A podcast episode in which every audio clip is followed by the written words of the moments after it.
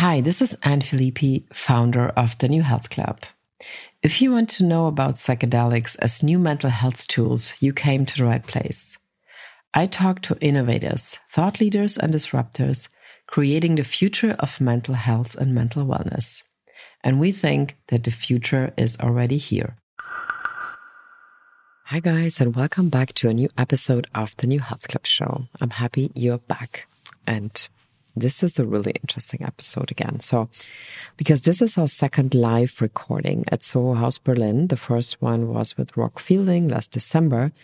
But since we have now a monthly event at Soho House Berlin, please join us if you're in the city and let us know. So, but this time we are talking about a topic that is just developing as we speak. It's called psychedelic leadership, and rightfully so, you might ask, what does this even mean? Here's some options. Does it mean C level people or C level jobs will engage in psychedelic experiences to look for better leadership practices and transformation? Or does it mean at one point companies can offer psychedelic therapy to their employees?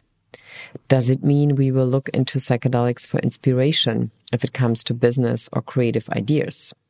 A whole different approach than looking at it from a mental health perspective? Or does it mean we are looking for a new leadership style or leadership styles altogether with the support of psychedelic experiences? Also, we could resolve epigenetic questions or long-standing political conflicts between countries. Many things to address if it comes to this kind of very new, just roughly defined topic. But I was lucky to have a pretty good panel to reflect on all of these questions. So in this episode at Soho House, I'm joined by Jörg Reinboldt, MD at APX, Axel Springer Porsche, an entrepreneur and investor. Dr. Gesa Miczaika, general partner at Auxxo Female Catalyst Fund. Dmitrij Achelrod, PhD, helping leaders thrive at the Evolute Institute. And Achim Feige, co-founder of Vertical Development, a transformation architect and human potential coach. Please enjoy the episode and let us know if you like these kind of live recordings and live situations. And I'm happy to get questions and inspirations and comments. Please write to Anne at the New Health Club.de. Please enjoy the show. Yeah, welcome everybody to um, our next psychedelic conversation uh, with the New Health Club. It's our third conversation now, and the group of people joining gets bigger and bigger. And tonight we have a very special um, topic, which attracted obviously a lot of interest. And we will talk about psychedelic leadership, psychedelic company building, and um, if we would be in America, we would say how to see your business plan on drugs. And so we're not. So just if we would be. And um, yeah, so we have an amazing panel here. Um, and again, like we have to be a little bit mindful with the mic microphone, but I think we're going to figure it out. And the conversation will be like roughly an hour. And then, of course, there's plenty of time for questions. And I would like to start. Everybody should introduce themselves quickly. So, and I give the microphone, maybe let me go through here. Thank you. So we use the microphones as talking sticks. Yeah, exactly. The one who has one can speak.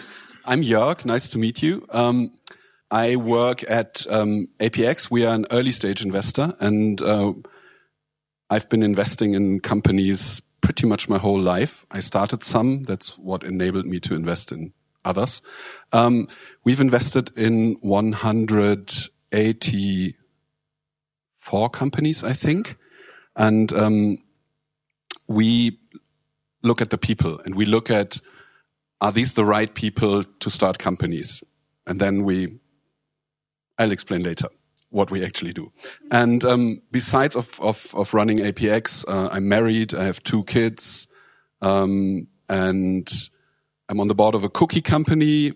And I started a non-profit organization called BetterPlace.org with friends, and we try to save the world. And I try to have a multi-dimensional life and get everything done that needs to be done. Hi, everyone. Um, I hope you can hear me. If not, please yell. Um, my name is Dmitrij, and I have co-founded and I'm leading the Evolute Institute, which is an organization that provides safe spaces for um, people in responsibility, for founders, for executives, for pioneering minds, basically, um, to experience deep reconnection with themselves and introspection. And we do that with the help of altered states of consciousness, including also um, using legal um, psychedelics in the Netherlands. So um, this is what we do. Um, prior to founding the Evolute Institute, I have worked as a data scientist in an US American company where we've built machine learning solutions um, for different industries. Um, I have a scientific uh, background um, in economics, and yeah, I don't have kids. I'm almost married, and uh, yeah, you don't have to necessarily say. and yeah, um, I'm happy to discuss this topic with you tonight. Hello, I'm Achim. I'm the co-founder of Vertical Development together with my partner Sebastian. He is the guy with the beanie. Maybe you stand up a little bit. Ah, here, there. Thank, thank you. Uh, we, um, we are the co-creation loft in Berlin Neukölln and we are solely focused on personal growth for leaders. And we do this on three levels. Uh, first level is basically how leaders can perform in more balance, with more well-being, with more energy, with more free time to really become the leader they want to be, to listen deeply, to give feedback that others grow, to create high performing team. So this is the first level. The second level, around 20% of our clients, they want to become transformative leader. And here we are in the real business because our purpose is really to support the bridge builders into a new world with the latest science on neuroscience, but also aligned with ancient wisdom. And here we have special courses uh, using breathwork, binaural beats, and other quantum mechanic uh, uh, support to really level up their minds and hearts uh, to the future.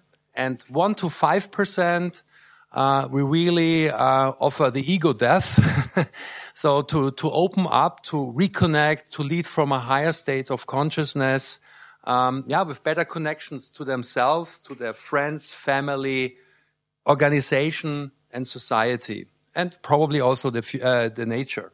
And yeah, so I'm very happy to talk about the three levels because for us it's not only bringing or making the people or giving them access to go in ecstasis to inspiration to go high. No it's very important if you are inspired you're open up let them grow and learn and uh, give them more clarity. So growing up waking up and growing up. And then we support them to go back into society as more homegrown leaders. This is a little bit our purpose, and I'm happy to discuss this uh, with all of you today. Hi, my name is Gesa. I'm one of the two founders of the Auxxo Female Catalyst Fund. We are a VC fund focusing on co-investing into female founders um, in the seed and pre-seed phases within Europe. And uh, prior to that, I was a strategy consultant and I worked with and in startups. Um, I have two kids, two daughters, uh, freshly separated uh, from my husband of 20 years. Um, and uh, okay. enjoying the life in, uh, in Berlin as a, yeah. Uh, no, I'm not single. I have a boyfriend now. Thank you for saying this. All right. I mean, I, I let's just leave it on. Um, I would like to start. Well, we could talk about something else now, but so, so obviously this, let's say, engagement with psychedelics and C-level people or founders and even VCs is kind of on the rise. And of course, this is also due to the, I, I mean, to the fact that most companies or most um, organizations really don't know anymore how to facilitate innovation, but also like how to, let's say, look into the next 10 years in a different way than we used to look into the last 10 years.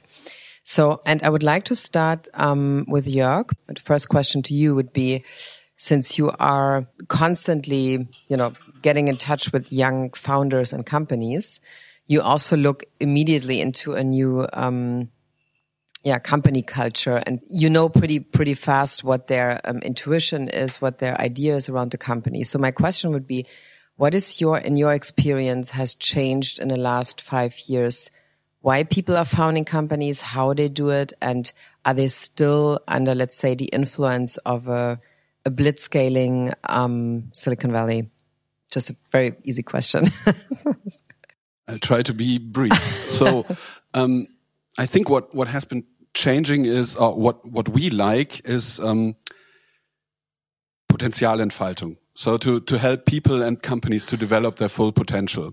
And I think what has, or what is changing is that we are getting away from this hustle culture where, um, founders, they, they are more in a sprint mode than in a marathon mode. And I think if you want to create something that is really sustainably successful, you need to, you need to balance different things. You need to balance like performance with, um, with a culture of achieving things, with a culture of like setting long-term goals, achieving short-term goals, and creating an environment where you don't burn out.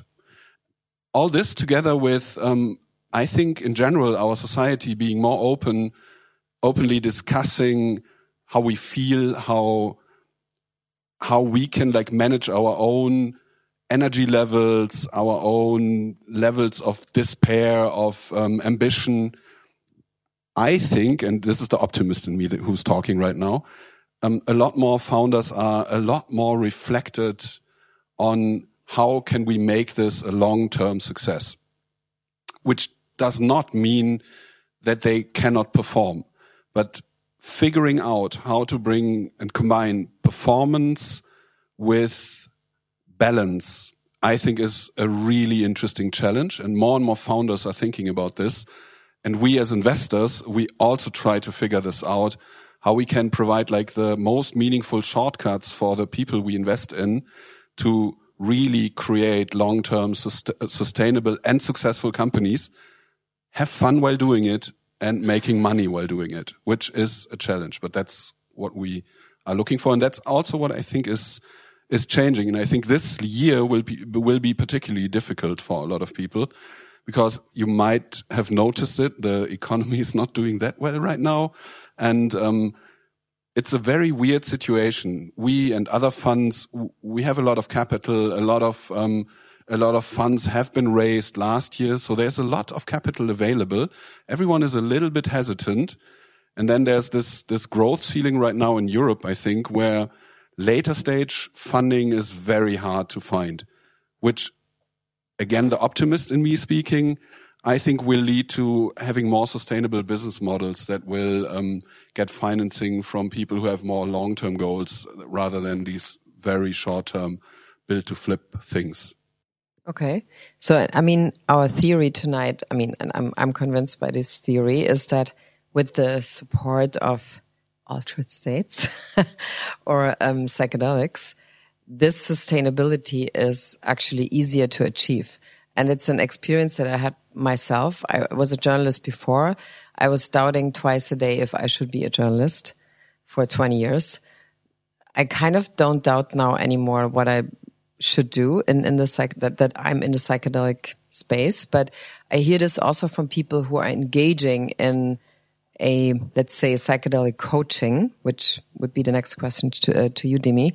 So you already work with people who are in, let's say, positions where they have to make a lot of decisions, where they influence the destiny of a company that are coming to you and saying, okay, I'm ready to take this. So what is your experience so far with the outcome? Yeah. So as you said, Anna, a lot of people who join our retreats, they have kind of a big burden to bear in a sense, right? They have responsibility for companies. They have to, um, yeah, uh, be the one where the buck stops when they talk to investors.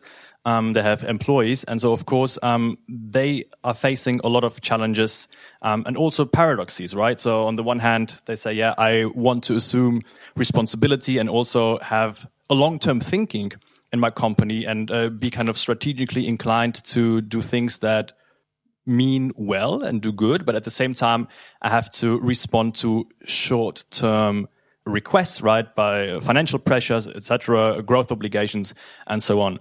And um, that creates, of course, a yeah, kind of a mental stress, an emotional stress that lead many founders into into a burnout. And I mean, probably most of you know statistics of how many founders are affected by emotional distress or burnout. And so the question is, how can these people become not only more resilient to external factors, but also more sensitive to their inner workings, so their emotional lives, so that actually they are quicker to notice and realize when there is something going wrong um, and how to respond to that.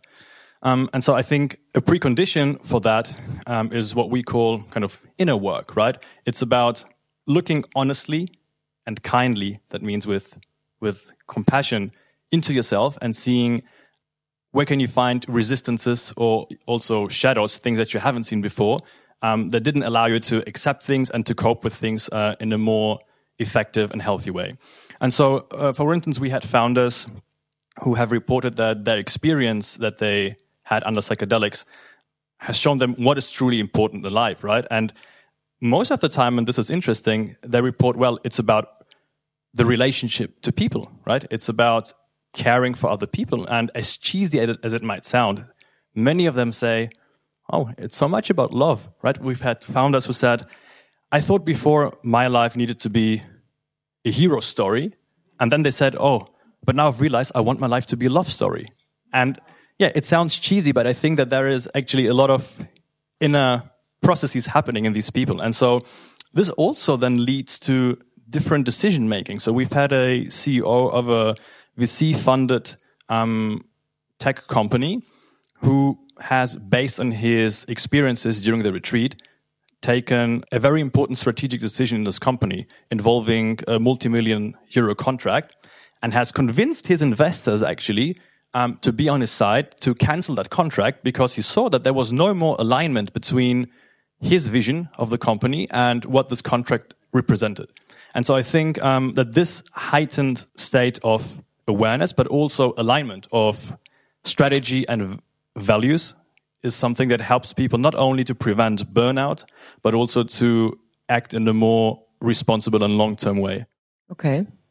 So turning to Achim now, who's in a same similar field. So I would be interested because you already work with very big established companies without psychedelics, like just organizing um, retreats for them, weekends where they reconnect with their teams. So, and um, first of all, I mean, I'm happy to talk also if you want to about what you're just starting to do this year. But I mean, first of all, maybe you could talk about how do you perceive this, let's say, still very corporate environments I mean, you work, mostly work in Germany, but also in other countries soon. Like, what is it that they're really looking for, and which can maybe like classic coaching and classic team building can't provide anymore? Maybe. Well, uh, the, uh, as Timmy said, there more or less everybody is in a hamster wheel trying to achieve more and more difficult uh, goals in a turbulent environment, and everybody is stressed. And um, yeah, so everybody says, "I have no time, I have no energy, but I want to perform and I want to deliver the result." And normal coaching or uh, normal team building on a on the same level of consciousness is not helping you out because you're still the world has you and the only way out is that you grow your capacity on all levels. You sleep deeper, you breathe more conscious, you open your heart. So your capacity to hold the world on all levels, body, heart, and mind increases. And this is, uh, what we do. And we always see, uh, on the second level I mentioned, we do really meditation, we do breath work, we do body work because the body is, the nervous system is basically the whole body mind connection. And this is always the most intense moment when they get out of the ego. They say, wow, I never have felt that. Or some say, oh, I felt that when I was in Kilimanjaro alone seven years ago. Now I'm free again. or with normal, maybe some of you know Wim Hof breathing. If you do this intensively, you, you get out of your ego. So you reconnect, you, you break out and you, you, you reconnect to yourself and to the world. And with psychedelics, we also do psychedelic retreats in Portugal and now, as you mentioned, uh, in, in, in Netherlands in a safe and legal setting. Um, there's a so strong, they are daring to uh, reconnect, like you said, reconnect to nature, reconnect to themselves, to their real self, to their inner purpose. And I want to add something to you. They, afterwards, they still have an ego, but this ego is not contracted and alone. It's an open, conscious, well connected, flexible mind, uh, where the people then try to apply state to task. They want to become heroes, but heroes with an open heart and well connection. Yeah, this is the point. They want to create and you cannot create in the higher states of consciousness. You have to go down and bring it back to your community, your family, your organization. And this is the most interesting part for us. Um, and so far, it's a way. It's always waking up, growing up, showing up, and and it's it's a path on personal mastery. And this is also our purpose to have more conscious and connected leaders. Because if you feel the nature, and I did some psychedelic experiences myself and just to say, I have four kids and also divorced. uh, I read. Now we have everybody's situation clear. Like, but again, with two kids and one wife, very well, and good connection, living in Scandinavia. Um, no, uh, but the funny thing is, uh, and uh, I don't know if you have this experience, you really reconnect to nature, where you come from, and you reconnect. And I uh, reconnect to my two girls, which I don't have a good relation in this free world, uh, 3D world, and I feel still connected. So really, this oneness stuff and this uh, talk, it really happens. and uh, the beauty is, if you bring this experience back into the 3D, this is a little bit what we call real transformative leaders. And um, yeah, and it takes time. It takes time. It takes time in corporate um, but as I said, from 100, three to five go very high.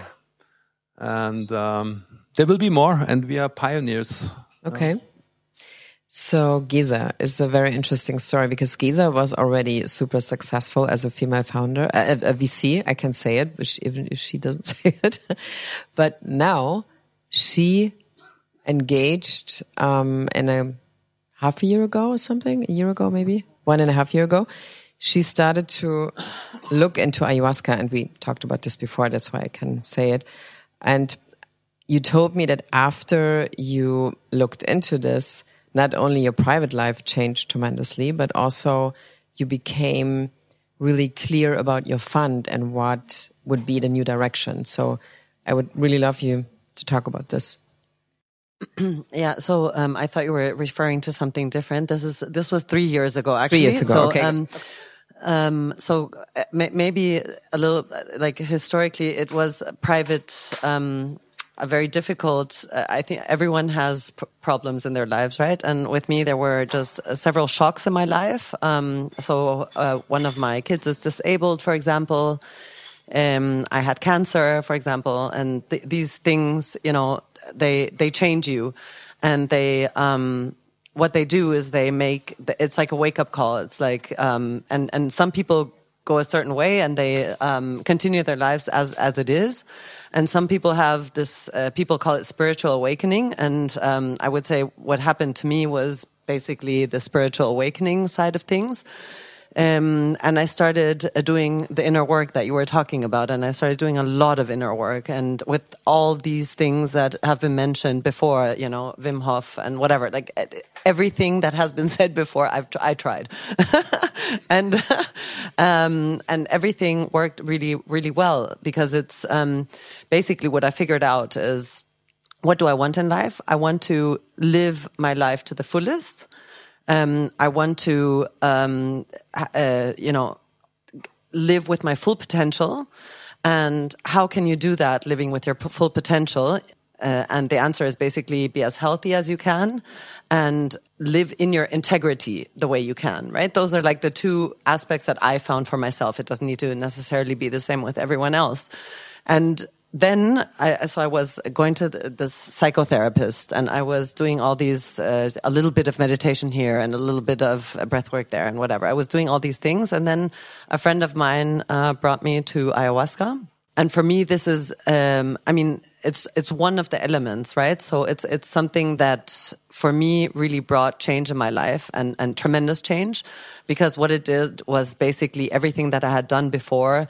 It was like fast forwarding all of that on a level that I hadn't experienced before. So what it does, it's an entheogen. Um, it, it, it's not a hallucinogen. It doesn't um, show you things that are not there, but it shows you things that you've been hiding always, and that it makes you look into those really bad things in your life and wants you to um, go through them and to basically uh, become mentally healthy because you look at them and you um, and you work with them.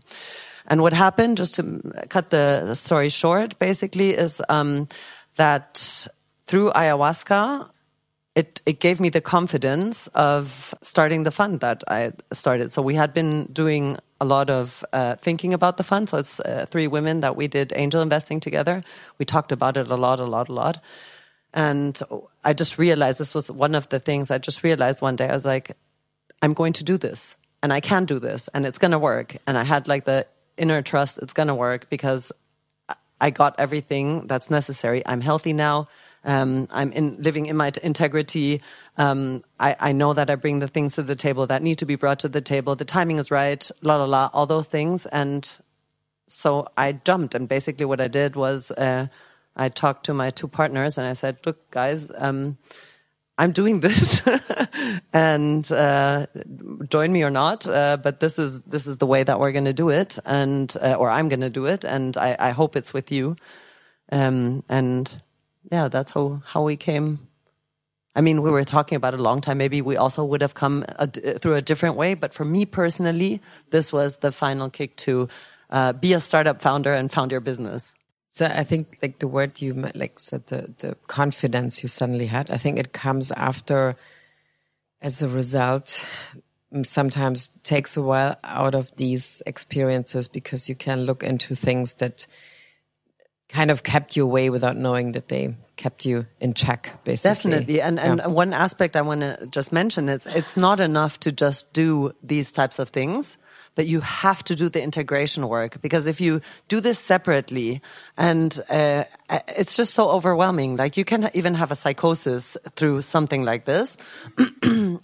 But you have to do the integration work. So you have to whatever works for you no you know go to your therapist uh, do um, meditation do the breath work do whatever but you have to continue. So it's not only that. That might be like the first push and then uh, you continue.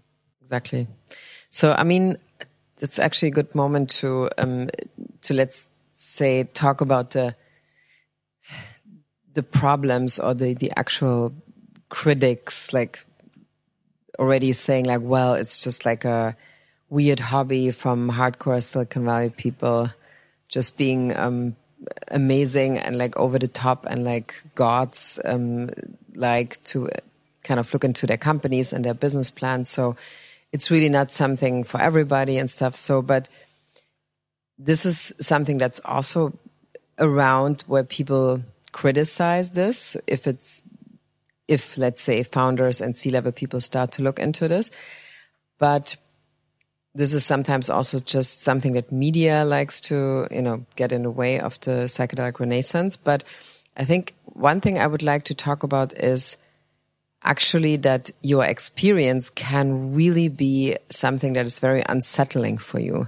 So this idea that I also had before, I was like, oh, I'm doing this, and then now I'm great. So sometimes things come up that are really that you have forgotten in a way, and that your brain was basically kind of saving you from looking into because you were not able and not ready to look into this. So let's say in, in, in your case, in your retreat. So how do you communicate this, let's say, unpredictability that is also involved in this, even if you know what you want to find out and maybe you even know the substance but even if you've done 50 truffle journeys the 51st one could be the one that reminds you of something that you forgot about. So how do you work around this topic in, in your retreats?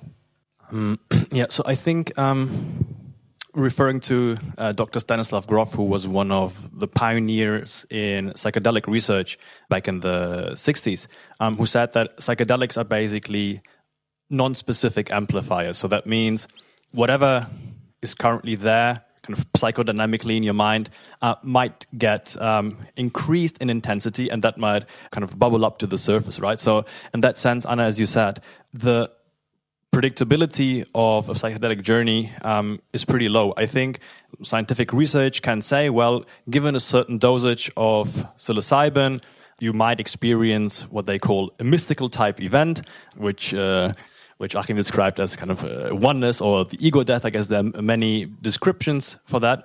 But essentially, it is a very yeah, individualistic kind of uh, experience that usually only the person experiencing it can un fully understand and grasp and feel.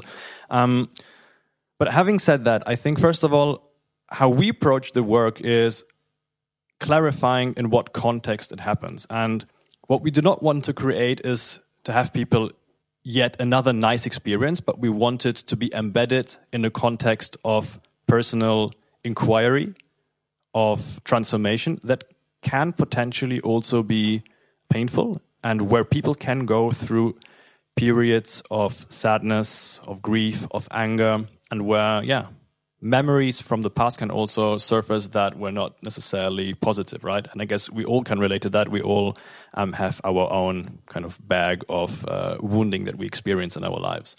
And so priming people with that is already, I think, the first step to prepare them for a potentially challenging experience.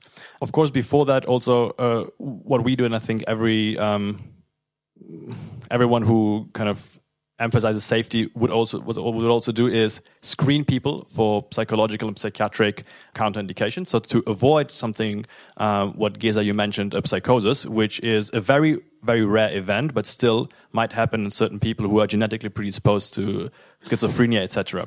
But then essentially, how do you work right uh, with a situation where you might experience overwhelming grief, or for instance, in my case, um, with my personal journey, where I thought that yeah i'm a functional adult individual and kind of you know i don't have all that childhood stuff you know. I, have read it in psychology books but it's not me. And then boom um, in many over many sessions i saw yeah there were moments in my life or phases in my life that have yeah that have made me the person who i am. And and this is yeah, this is very subtle and very i mean subtle in the sense of it's very hard to notice that right? It's it's it, it was my blind spot and it's very hard to to be aware of that um, in our everyday normal waking consciousness, so to speak. So I think um, for me that was kind of uh, these were repetitively my challenging moments, and in these periods, what helped me was excellent facilitation. So people who are at your side, who kind of borrow you not only their the working memories, so to say. So they're kind of, if you think of computers, they they lend you capacity for processing that you don't have alone. So for moments in your life that used to be overwhelming, but now can be processed by you because there is somebody who is there and supports you, um, but also who are there with loving presence. And I think this is really a very important element because otherwise, re experiencing these memories can be re traumatizing potentially. Um, and so, yeah, well, so to sum it up, well, there's no way to predict an experience. I think proper preparation very good facilitation during the experience, and then also what both of you said, the integration is incredibly important to actually translate these insights um, into your life, to give them meaning, and to embed them in a mindset and behavior that will kind of support a healthier development. Okay, so we, Jörg, before we come back to you, um, like because we're just in this topic of in, in the context of people who are organizing this. So how is your conversations with people coming from a bigger corporate background? I mean, which is also, you know, allowed to obviously like offer this not yet maybe to their um, employees, which is on the way. Individually, they do. Yeah. Individually, yeah. But I mean, not yet that, like Dr. Bronner's, for example, in America would give their um, employees uh, the chance to do a ketamine therapy and their family if they would like to do this. So, how does a conversation look like when you try to open somebody or getting somebody interested from a corporate world into an experience like this? We are not selling it. no. They feel that there is something, and that's that's why if we do this uh, flow practices, this breath work, they start to reconnect to their body. Then they get the breath work and say, "Wow, this is really helping me." And Achim, there is ah psychedelics, uh, psychedelics, ayahuasca, blah blah blah blah. Do you know something? And we say, "Yes." And in, in individually, as uh, Dimi said, with good screening and, and preparing, and you know this probably from banking or stock uh, uh, trading, you have to uh, define your risk. Uh, what you can hold. So if you don't can hold a risk, you invest in Deutsche Staatsanleihen. If you can avoid uh, hold total loss, you can go into futures. And then we see, and this is also the intention. So, what do you want to do with it? Yeah, I want to become, yeah, a, a hype. Uh, I want to unleash my potential. I want to really become an open-hearted leader, and I want to bring it back into the organization. It's really big corporations, and then we prepare them, and then they do it.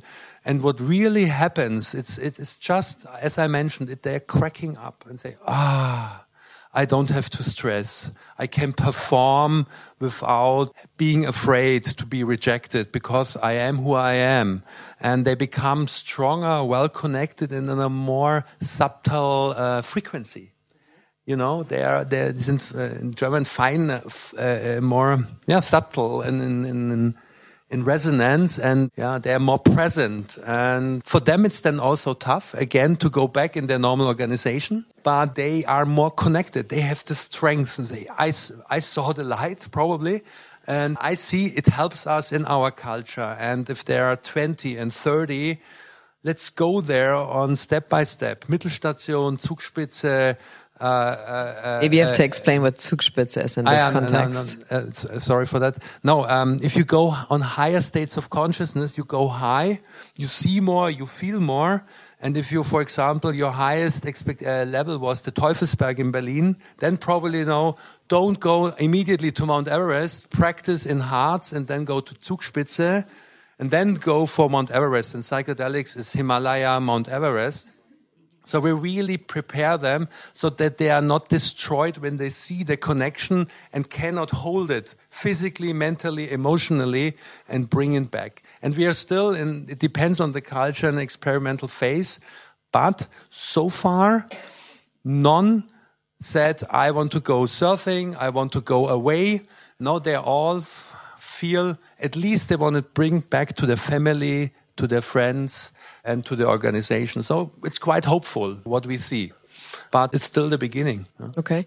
So, Jörg, I would be curious because you have also a pretty big team by yourself. So, how do you have like this like conversations about leadership at the moment? I mean, founding is one thing, but we all know great founders are not some, Im immediately great leaders and can be like nasty people sometimes. so because in the beginning you have to be very like stern and like sometimes you appear to other people very um, unpleasant even but sometimes you have to go through the phase of the founding thing. But then comes maybe a level okay now you have people working for you so now you have to be also a good leader.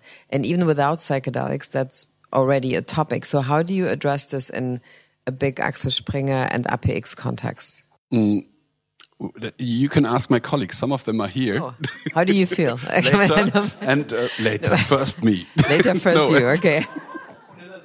no, and um, I think it's a craft that you can learn. Like le leadership, there's so many elements to it that is just like learning things, like giving feedback properly, um, being connected to each other, talking to each other, uh, being aware of each other. Um, understanding that humans are different, um, being inclusive. And what does inclusive actually mean?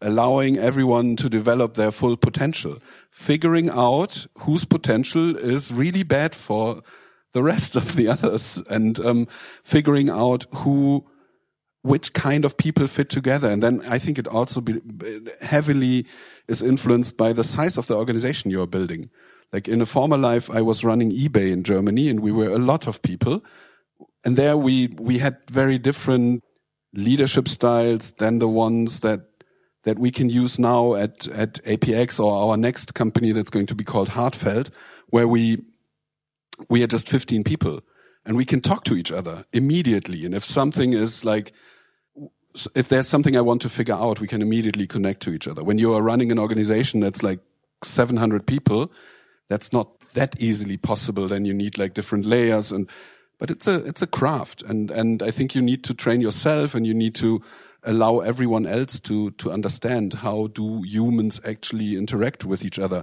And um, I, I think this love thing is very important in all of this.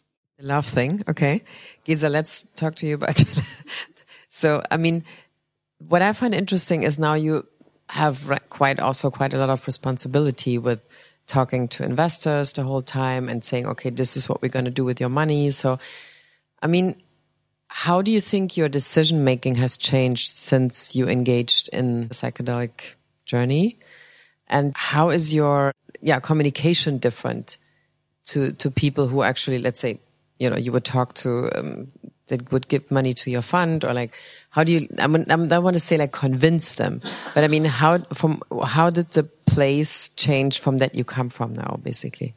Well it's difficult to say because i didn't fund I, that's not true. I did fundraise for a different company but i, I didn't fundraise for myself for my okay. myself before um, uh, doing uh, ayahuasca. So um, it's difficult to have the comparison right? Um, I would say because you're in your integrity and because it's it's very heartfelt and I, I agree 100% with the love part uh, and it's not only ayahuasca. I think it's uh, the whole like inner work. Sure. let's just call it inner work. Um, once you do that and you're very deep in it then you wouldn't work for something that you're not 100% committed to so if you're pitching, you would be pitching with a lot more integrity if you're doing that instead of uh, if you're not doing that, right? So I think that's basically the core uh, of it that you can just be very honest and open and um, reflected about what you're building.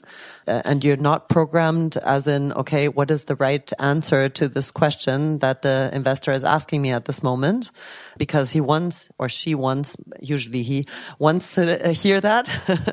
but you can, um, it's just a different way. And I guess one thing that really changed is I got an ab abundance mindset, which I didn't have before and the abundance mindset changed everything. Because before it was uh, like okay we have there's this amount of, of capital out there and i have to get a piece of it. So if i get this piece then someone else won't get the piece that i get. And things change with me and i I 100% believe that there is abundance in this world and uh, there's enough money for all of us um, if we really, you know, want want that and if it's something that is uh, worthwhile uh, um, for for investors. And that just changes the way you pitch. So it's not an elbow thing, but you're you're a lot more open and a, a lot more connected, and you you work collaboratively. The community is a lot more important to you than it was before uh, so we, we, we actually recommend other funds to investors as well a lot because we believe that helping each other out in this industry and all the other industries also um, is for the greater good. And one quick thing, like, so you're three three founders now of the of the fund, right? The fund is founded by two of us because our third partner she uh, had four children within seven years. Oh wow! and the fourth child actually had uh, complications, so that's oh. why uh, she didn't found the fund together with us. Okay. Um, but two of us, yeah. So so how has your relationship changed? a lot more open. So I, I think that's also the, the, honesty part is a huge part. So um, before it was a lot. Um, I'll just speak for myself. Sure. I, I, think Tina, uh, it would be overstepping to think about what she would say, but I would say before I would like to to have been perfect in her eyes, Like I have everything covered. I understand all areas, and I'm I, I do all the best bets, and uh, I have all this knowledge, and I have all this experience, and so on and so forth. And um, with doing this inner work, uh, what I've noticed is that I I have tons of weaknesses, and many many weaknesses, and I don't have all the knowledge, and I have many amazing blind spots. And being very open about this is so crucial because if you're working together and you're raising a fund together, it's, and also versus the investors when they invest into you, you have to be open and show them, look, this is the blind spot that we have. And we're trying to cover it with uh, hiring someone or uh, maybe we won't be able to cover it. Um, but just being very open with that. And I guess, um, the trust issue is like if you're working together and a fund is basically, it's a little bit more difficult than a typical startup because you have Sure. It's a it's a marriage for 10 plus years.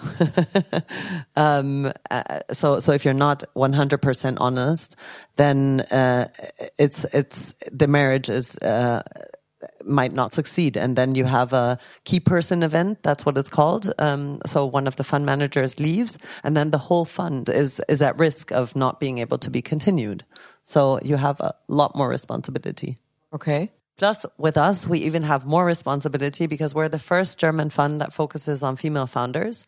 And if this fund doesn't succeed, uh, and I think this is something that uh, that is really important. People will be saying, "You see, female founders aren't aren't that successful." So it's it's even more important for us to, um, you know, just be ab- above average, let's say, in our in our Sure. returns than it is maybe for a typical fund. It's an extra pressure for sure. Yeah. yeah. But before we have a little bit of an announcement, um, and then move over to questions, should, do you want to say it? No. Well, we we could but before before we before we go to questions, right? I just want to comment a little bit on leadership. Okay, yeah, just, sure. just just one point uh, because uh, it, it resonated a lot in me. Just um, and you mentioned it, leadership. What really changes is that you are leading more from your inner truth, and you radiate this attraction. You get more followers just more easily because they feel you are authentic, and this is real leadership. And I think your fear not to succeed is not there, but you still want to succeed. So you have a good relation to success and development, but you don't die if this is not successful. And this relaxes you because you see it. I commit to this game in the game to make a difference, but I don't have to. I want to, and maybe I'm a little bit made to it. I found it. And this is, uh, uh, I think, uh, the most beautiful thing in a leadership uh, context. Okay. So before we move over to questions, I would like that every one of you would actually talk a little bit or like, let's say very shortly about what is your idea of leadership for the next five years? What's going to be really important with or without psychedelics? Doesn't have to be. Jörg maybe first and then we make a round. I think one one big thing I'm always uh, thinking about is um, the power of reality and reality distortion.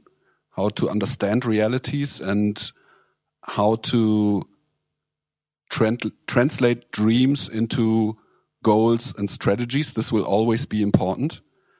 And then creating trustful environments. I'm trying to avoid all buzzwords from texts that I'm reading that you probably haven't read.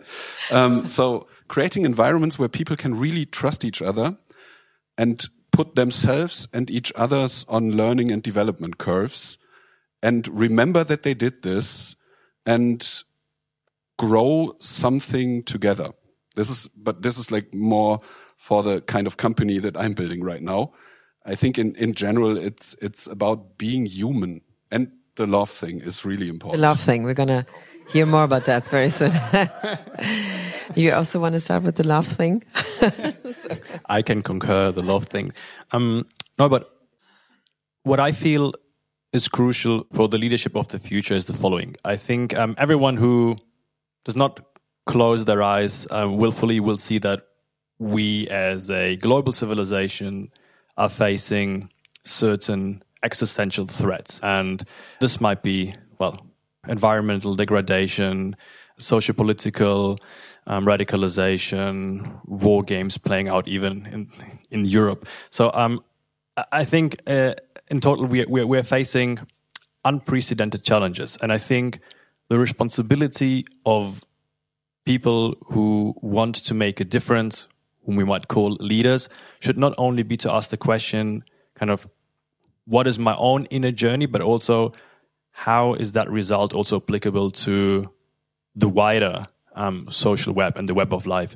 And so I think that leadership needs to be daring and it needs to be bold enough to challenge and tackle certain realities that are dysfunctional, that might have been useful in the past, but have now kind of just are over mature and need to be replaced. And um, as Buckminster Fuller uh, said, if you want um, to, I mean, you can't find fight a system. If you want to change it, make it obsolete. So I think leaders should be daring to lead with their heart, so that they can actually make a difference towards a future that is more in the service of life. And that means we need to fundamentally rethink what makes this society and economy run, what kind of social narratives we want to weave, right? Is it prestige, success, money, material accumulation, or are these other values that we want to nurture? And so I think this is a discussion that is necessary, that is painful, that also involves looking at our social shadows, right? We've talked about individual shadows, but now mm -hmm. we mm-hmm. need to go also well, the social yeah. sphere. And yeah, so I guess this, I hope, will be future leaders' contribution to the world. Okay. Achim? Uh, I want to bring two things in, into consciousness. One is uh, I like the idea of life-centered economy or life-centered uh, uh, leadership. It means really support the great game by unfolding all life you have, starting from yourself, uh, uh, in good resonance with family, with colleagues, with society and nature, evolving so really open the capacity towards it. And as a kind of a corporate Zen master, I'm deeply into Zen. I really think that we are now in a state of still in the uh, antithesis. So there was growth and degrowth and they are fighting on the same level. I want to have good business, good growth. So the integration or old work and new work. No, it's true work.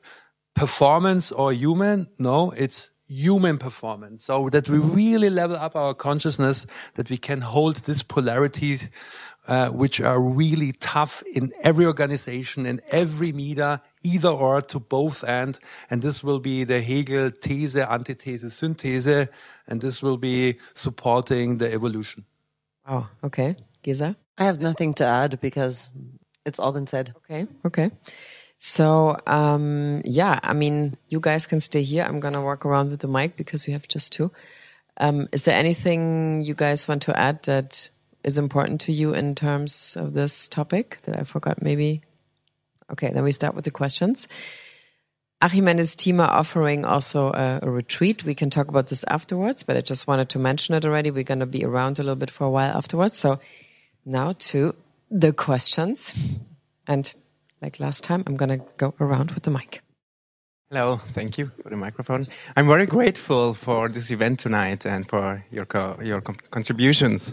Um, I would like to share what I see today and what I saw last night. Um, I see a lot of, I mean, successful people from the ruling class.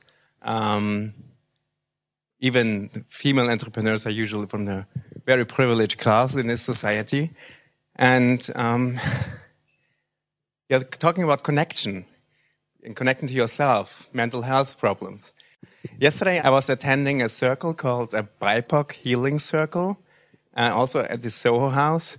And people are talking about their, their struggle in this class based society that I sometimes call apartheid Germany or apartheid oligarchy. So when you're talking about your higher self, I think those um, that higher self is um, the collective, the societal, you know, networks we are living in. And the network, usually, I mean, to 80% or so, a degree of 80%, the network you are based in um, defines if you become successful or not.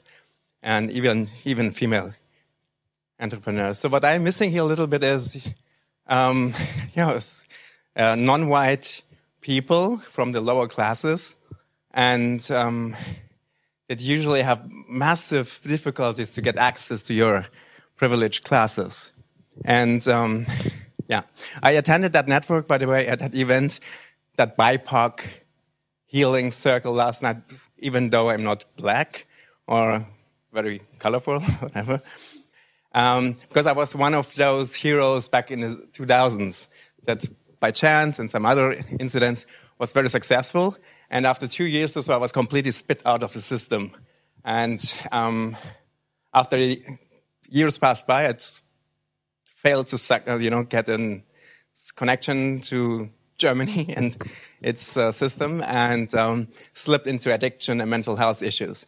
And that's where I am now, and I try to get out of that. And I see a, a lot of positive developments, but perhaps we can do better than today. Thank you. Thank you. Jörg, who wants to take this? Jörg? Okay. Thank you so much. That's um, that's a very intimate question. Two things. One, I think, is something we individually can do. I, I try to jump discs. That's how I call it. So I have different discs on which I li live because I agree with you. They are not connected. And, um, I do very, very different things in my, in my time that are very important for me to have this multidimensional life. The other thing that we try to do with our investment fund is we try to invest 80% of our funds into under networked founders, which is so hard because they are so hard to find. Because as you said, they are not the ones attending all the conferences. They are also not the ones being at the alumni events of the famous universities. So we are doing a lot to meet people all over Europe who don't have VCs queuing at their door. And um, I haven't figured it out what it like we invite them to become part of the venture capital world. And then we invest in them. We hope that their companies will grow. And then we increase the venture capital world because we let new people like join. But i think it's it's one of the big challenges that we have as um, as humans and as a society to to to really figure out how does inclusivity actually work and not like tell people like okay you can join us, but it's more like making them an integral part of our lives and creating a new society. And there's so much potential and so many people are living right now in places and they are trying to arrive in Germany um, as people who have fled wars and other crises. I think we're not doing enough, and uh, but that's a personal thing, and, and I think everyone can can do something about it. I think actually it's also a very um, big question in the psychedelic world, how to reciprocate things and um, not to abuse like plant medicine in a way that just take it and then put it into big pharma. Yeah. I used to Take, I was diagnosed with ADHD, and thanks to Mate Gabor, I know it's not a, a genetic condition, but a trauma trauma condition, like most chronic diseases. And when you take Ritalin and things like that, um, legal amphetamines or illegal amphetamines, whatever, it makes you, you more powerful. I mean, you, it makes you perform much more, but at the same time, it makes you emotionally and socially a psychopath. you know so i think that is something that a lot of people experienced back in the years and still today i mean a lot of people around that i know ctos others you know take a lot of ritalin to code. Thank you for the info. Dimi. If i may respond to your comment thank you very much first of all for sharing that. Um, so i think you, you've mentioned a very important point right? It's about um, also questioning um, well certain certain structures that are in place that are often invisible for us right? But that that are inherently um, powerful and are kind of shaping the reality that we all live in and i think that in that sense um, psychedelic work if it is also intentional in that sense can be used really to um, to make us more aware of certain certain blind spots that we don't see. And this refers both to an individual, but also to a cultural level, right? So, um, questioning your own position, your own actions and responsibility, and how you personally contribute um, to a certain system dynamic versus how you can uh, change it, right? So um, this whole process of quote decolonializing your mind, unquote, right? It's a it, it, it's a very important topic, and I think this can be woven into psychedelic work. So this is the one side, and also, um, for instance, in our organization, what we try to do, so we have people from, I would say, kind of the typical business world, so founders, uh, executive, uh, um, C-level suit, um, but also we want to give the opportunity for other people to enter who wouldn't be able to afford these um, retreats, right? So we have people who are uh, kind of in the social change movement, people who um, lead NGOs to also bring in more, I would say, kind of diversity in that sense. But yeah, but your topic, I mean, is absolutely valid and st still remains true. Yeah. Um, yeah. Another issue is basically, I think we need role models a lot of them and we need to show them in a very broad way, uh, which until now hasn't been been done as far as I know. And we, we need also the communities. I, I know that there's, uh, with respect what you said, the Two Hearts community, which is uh, really active in, in this. And I think we need data. And the data part, I, I think it's really cool because everyone knows nowadays that diverse teams are more successful than non-diverse teams. And still, the bias is there and still people are hiring the same people people are investing into the same people etc etc so um, i think if we make it a lot broader and and we show more of that then uh, that would be an issue. And basically it's also not only about that type of diversity but we also see like in our fund uh, by the way we invested into as angels into 14 companies at the time. We only had one team that was male and white, and the rest was uh, very diverse. Uh, but now in the fund, we have also founders who are very old and founders who are very young. And for those, it's the same problem. It's exactly the same problem. If you reach 50 plus, no one invests into, into you. And it's stupid because people bring a lot to the table. And that's why I would say we need role models. We need data. Those are like the two main things uh, that might, might help solve also. More questions? Or do you want to say something? If it makes sense. Yeah, no. I, I, just want to make another point on that.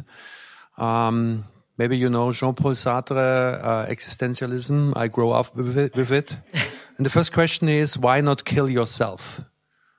Why not kill yourself? And I was 18 and like, why not kill myself? and the simple and beautiful answer is find your purpose. What's your small difference you can make? And it's narcissistic to believe that we save the world. It's bullshit. It's really bullshit. But everybody of, of us can do, become a good father, a good human, found neighborhood initiatives, kindergarten, whatever, or depending on your personal background. This is my thing. I want to the world a little bit better. And I don't have a bad conscience that I'm not helping everybody because I can't. And uh, everybody has to find his or her impact. And more and more people are waking up doing small things. And you could be grateful, attend today and yesterday yeah, and bring uh, and and raise children and and so on and so forth. Well, I really feel, uh, um, yeah, so uh, it's okay. And uh, if I go further, this last generation issue uh, is a, pop climate uh, initiative. It's also narcissistic to believe that they make a difference. It's just a game, and they choose to play it. And it's really, yeah find your own purpose and act to it and don't be afraid and you're more acting with more consciousness the more impact you do. And, and we have to reunite. So imagine this 100 people do something different tomorrow. For me it's okay. If they say i want to grow personally to, to transform the world that's it. That's what i can do. Nothing more. And i feel okay with it. That's okay. just my two cents. Okay. More questions Thank you. So thank you for the panel and thank you, Anne, for driving this whole series. Um, we've talked a lot about individual work, which makes sense with respect to psychedelics because it seems like it's a lot of inner work, right? At one point in the panel, and I don't know if it was Jörg, you, you mentioned having a, a team of like 15 people where you really could bear all right? Like that's the way innovation teams work, for example. Like you, you have to really share your weaknesses in order. So big tech is in a world of hurt right now. The economy is not great. I think you mentioned that as well. So what size of organization or team are we looking at to be able to take advantage of this? And psychedelics aren't legal yet, but they're becoming legal. So I'm a little jet lagged, but I think that there's a question in there. yeah, I think there are tons of questions in there, there actually. There are several, right. Um, because I think one big question is how voluntarily or mandatorily do you want to do this? And I don't think you can have any force in this. Um, so you can't force anyone to to aim for something better. Um, but I think you can invite and you can create like an atmosphere and and uh, an environment where where people can develop their full potential. And I don't, I don't know if there's like a limit of people who can do this, but I think there might be like logistical group size limits. If you want to share something and you're 5,000 people, it will take quite long until everyone has shared what they have to say. Even we wouldn't manage um, in a in a good time to to share everything that needs to be shared. Even if we only picked one thing, it would take quite long. So I think it's more your um, what what his company is doing, like figuring out how can we trans maybe transform a whole organization and how do we do this systemically and and what are the the systemic changes that need to happen where and how can they become viral and I think this, this, uh, yeah, this might be, maybe you can give us the answer. Well, um, I think there's a, a beauty in collective DNA, collective trauma, we call it. I don't like the word trauma. I want to differentiate it a lot. It's Prägung. Some are really tough trauma, traumata. But what we find out with you create always a good field. Sebastian, my, my partner, is the great field and Coherence creator, where you are part of a group and you create a field. And the beauty is if there's a set and setting of trust, and then we do some exercises and we go into the collective shadow of this organization, which is really the, the underlying limiting beliefs. And very often it comes out everybody still believes if he or she is not performing, she will be not part of this beautiful business family anymore. Yeah, and and, and then the, the, the founder was saying, "No, I love you." Yeah, he's really a heartful guy, really nice, high performing. Wow, thirteen thousand people, international, heartful, deutscher Mittelstand. Uh, um, no, really, I don't say the name, but but and he and, and, and there was nobody fired the last 10 years horribly. But still this belief is there. And it's tough and you only can work with it individually because you are responsible for your beliefs. Uh, don't give the data. So please perform not, be more vulnerable and see if you will be fired. And then the belief system changes. So this is in companies probably I won't invite in the beginning a, a, team with all its shadows and issues to a psychedelic retreat because they're not prepared. There are many levels uh, they can go, and uh, maybe on, uh, on, on on that point, Germany and leadership. This is a shadow thing. We are the anti-leader country because we have this dark, dark, dark Führer stuff. Yeah. And that's why we uh, are not able to make heartful, nice decisions. Now we have to discuss, we have to norm, we have to moralize. Please, I'm not deciding. Everybody's deciding.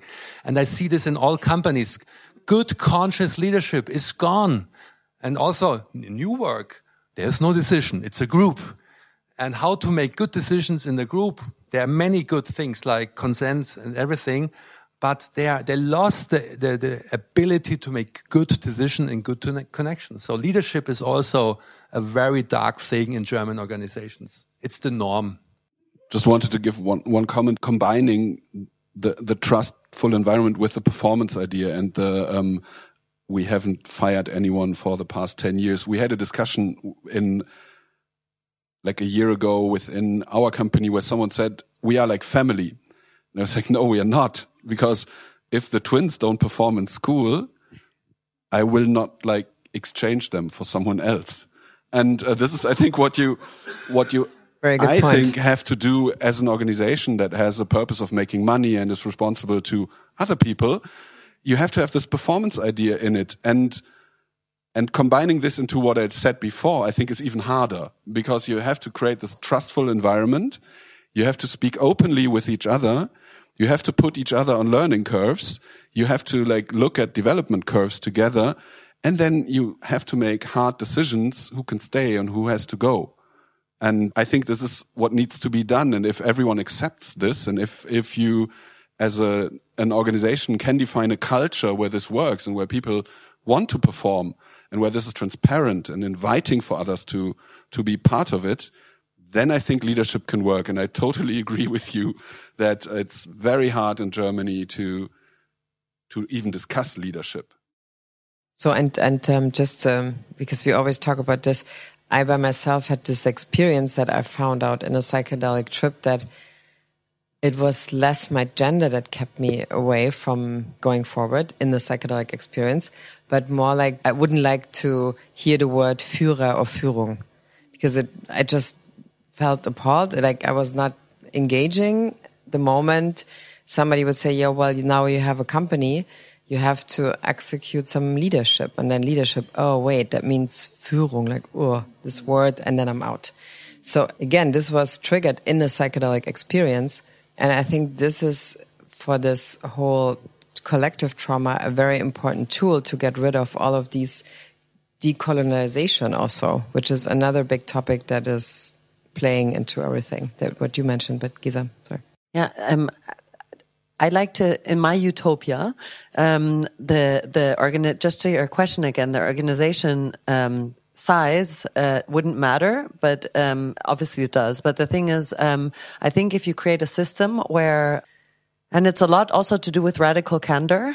Um, basically, where you find leaders who are um, so so when when I hire someone, I hire someone who's better than me. And i tend this is really important to me. I'm not going to hire anyone who's worse than me because i want to learn from the people that work work with us. Um, and and there's a German saying, "Der Fisch stinkt vom Kopf," which means the fish stinks from the head. So, um, if you are a good example and, and do your inner work and you hire good people and you talk about how the whole organization, everyone has to be in their in their integrity and their full power to be able to um, uh, unleash the full potential and bring the performance. I think that's basically starting with everyone really doing the work will bring the performance. So for me, it's not two things that are separate from each other. Um, they come together, and uh, and if you have people who are not willing to do the work and who who then not perform, I agree, it's not a family, it's a job, and then we have to we have to change things. more questions please Thank you. Thank you, guys. Thanks for this. Um, I'm going to try to ask a question that touches on primarily vulnerability. I'm surprised that the word hasn't come up, I have to say. Um, because it's huge on all of on this topic. Um, it's a big one. We've talked about, or rather, it's been spoken about, like equality, right, or inequality, and bridging the worlds from each disc, right? Whether you're skipping, whether it's hierarchical or not, depend, does, irregardless. There's a gap. We can all agree that there's a gap. There's a gap between access of information. There's a gap between refund, refunds, no, funds, resources and funds together, refunds. Um, yeah. There's intellectually, there are gaps of access in terms of information. And then, of course, there's, you know, with the funds, there's monetary access. So, my personal belief, I'm a somatic psychotherapist, and I've spent the last 10 years really studying all of this. And my very personal interest is on how do we get from scarcity mindset into abundance mindset? And it's easy for those of us that have a cushion to land on to integrate. to be able to be like, oh my God, I just have, and there just is, and there's just gonna be. But for those that don't have that cushion to land on to integrate, for those that have a harder, colder, darker reality, um, that they wake up in after their trip, let's just say, you know, they go back to an abusive relationship. Like there's a lot of stuff that we haven't talked about. And very classically on these kind of panels, and I, I don't mean to be the thorn in the thigh, but I'm gonna, so sorry. Discomfort is really a huge part of what makes things move and what makes things grow. The personal analogy or metaphor that I have is like I think about the seed, and if the seed had feelings, when it breaks to sprout, it hurts. And it's moving through the soil, it's painful. And if you could imagine that the soil surface itself had feelings, then when the seed sprouted and cracked through it, it would also be painful. And growth is this experience. And what I don't see enough of is the reaching back. And so part of the the entire growth experience or the observational view if we step back and we zoom out and we see everything human beings more as like as bacteria instead of like us in our houses and us in our races and us in our things but just like really zooming out and, and imagining how do we integrate and how do we create access my my feeling and I, I do not stand in any kind of authority whatsoever i match the chairs but that's on accident um, my feeling is it's the personal experience. I take issue with what you said about purpose, to be honest. I think that it's dangerous language, but because it's hard to access that. Um, but it's a personal experience, an individual experience. Each person comes and they trip differently, right? They have their own issues, they have their own genius, and they have their own limitations. And so, how, and I'm, thank you for mentioning this legality because I think this is a really hot topic, and I'm also surprised it hasn't been mentioned because word on the street, if anybody is aware, and I think everybody in this room is, that it's coming. You know, like duh, duh, duh, like mushrooms and MDMA, legal medicine. Here we go. What's going to happen? I'm from California, and if it looks anything like weed, I'm terrified. But you know, that's another conversation. Once we have access into the hands of each individual, each individual has access to having this growth. Then how do we get again i'm just going to bridge this from abundance to scarcity because i really feel like the thing about big business about leadership about c-level positions about funds about vc about all of the separation between classes really is that those that are still in their comfortable silver towers are actually in scarcity they're afraid of change the royal aristocrats that are still around are terrified of losing their fucking family crest you know what I mean? And like, it's really about like, no, we need to have a son that has a son that has a son that has a son. Okay. How is that going to make the world a better place? How is that about community? How is that going to create change? And so I'm curious as to what you think about what happens once things become legal. What does that change? And how are you interested or how, what is your thoughts on all of what I just said? Okay. Thank you for mentioning the royals. and Harry, of course was just doing psychedelics. Okay. Okay, so I think there were like tons of topics to decode. So i am just gonna choose one to my liking. Um, um, relating to your last point, you know, um, you talked about aristocrats kind of uh, ruling the world, and how is that how is that related to connection, right? What we talked about, and um, Joseph Campbell, um, uh, who was a scientist who kind of worked a lot on the most powerful and oldest myths of the world, had a very interesting description of what he described as a tyrant. And he said, The tyrant is the man of self achieved independence. So basically, somebody who wants to withdraw from the world, withdraw from all the pain and all the inconveniences um, and the naggings of the world, kind of to live in his tower, separated from everything else, so that he can't get hurt, right? And this kind of is, is a movement of contraction, of isolation. And this is um, this is kind of the opposite um, to what he Campbell describes as the hero, right? The hero's journey is one of going into your dark spots, into your vulnerabilities. Here you have the buzzword. Um, yeah, but li- that means opening up to what the world also wants from you, not only what you want from the world, right? And I think that this movement of opening up to your own woundings, to your own shadows, and um, is I think something that needs to be addressed if if we talk about inner work and if we want to develop, right? Because I think development essentially what it means for me is to what extent can you increase your circle of self interest, right? So development means you open up and you try to transcend and include, transcend and include.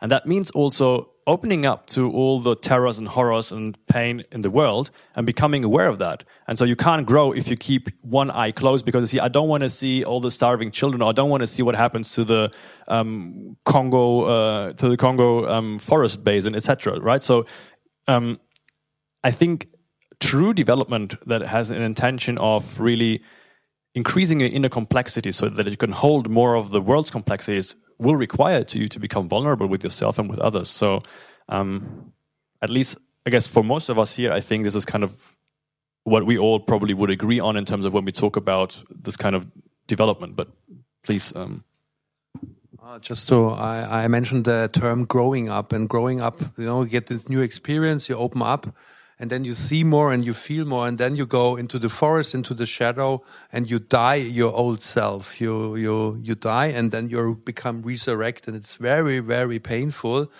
but you have grown. And then the return is as a yeah a servant leader creating communitas a new community with a good ethical impact purpose. Name it. I'm open to any names but uh, uh, defining your okay your your passion you make a difference. And and and i invite you uh, to search for opportunities to multiply your gift uh, and make it accessible to all others who haven't have the access. And i think this is there are many new foundings and purposeful companies and maybe you get an investor here on the stage uh, for for for for your business and you're female you have probably two investors. Uh, um, no i think um, just stay optimistic but uh, don't believe you will change anything in the world. This is a healthy state because otherwise you um, now i'm using a little bit english anklagend accusing, accusing you and we not, and the world is dying. What are you doing here? Honestly, it's the easy game. No, no, I, it's, it's just uh, no, no, no. Uh, uh, but uh, you know, it's it's so easy.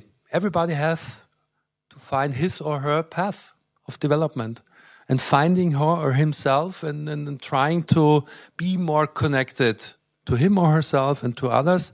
And as you all know, if you grow personally, you care more about others, like you said, Demi. Uh, you're connected to nature, and uh, you're still connected to to Führer stuff, and you're connected to to animals, to nature, and everything. And I'm just a part. And when I have my had my experiences, I feel like a note in a world evolving symphony. That's all I have. And I just have to play and I choose my 3D role. And if it's not, then I'm gone, no problem. But I try hard but I don't, I'm not afraid anymore.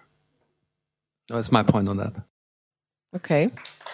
I think that's a, uh, I mean, we're going to hang out here for a while. So, um, and I invite you to stay and just uh, talk to everybody. And I think there's some one on one questions that we might have to ask. Um, but before we wrap up, uh, first of all, thank you so much. This amazing panel. All of them are really super interesting. Thank you. Then I would like to um, introduce Lauren, my business partner. Talk to him also about the new health club, if you want to. And um, do you want us to? Yeah, just uh, uh, we we are offering a leadership uh, psychedelic or psychedelic retreat. We have some spots left, and uh, my colleagues have this this card. If you're interested to learn more and want to attend the retreat, feel free to contact Everybody of us. Everybody. Achim, Sebastian, Lauren. Yeah.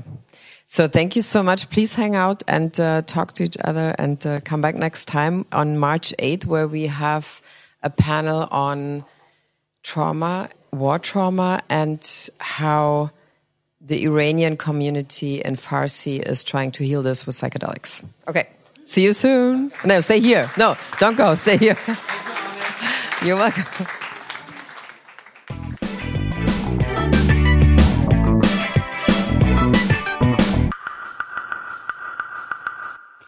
We hope you enjoyed this episode of the New Health Club Show. And please follow us on Twitter, Instagram, Facebook, or if you would like to sign up for our newsletter, please go to www.thenewhealthclub.de and subscribe to the newsletter.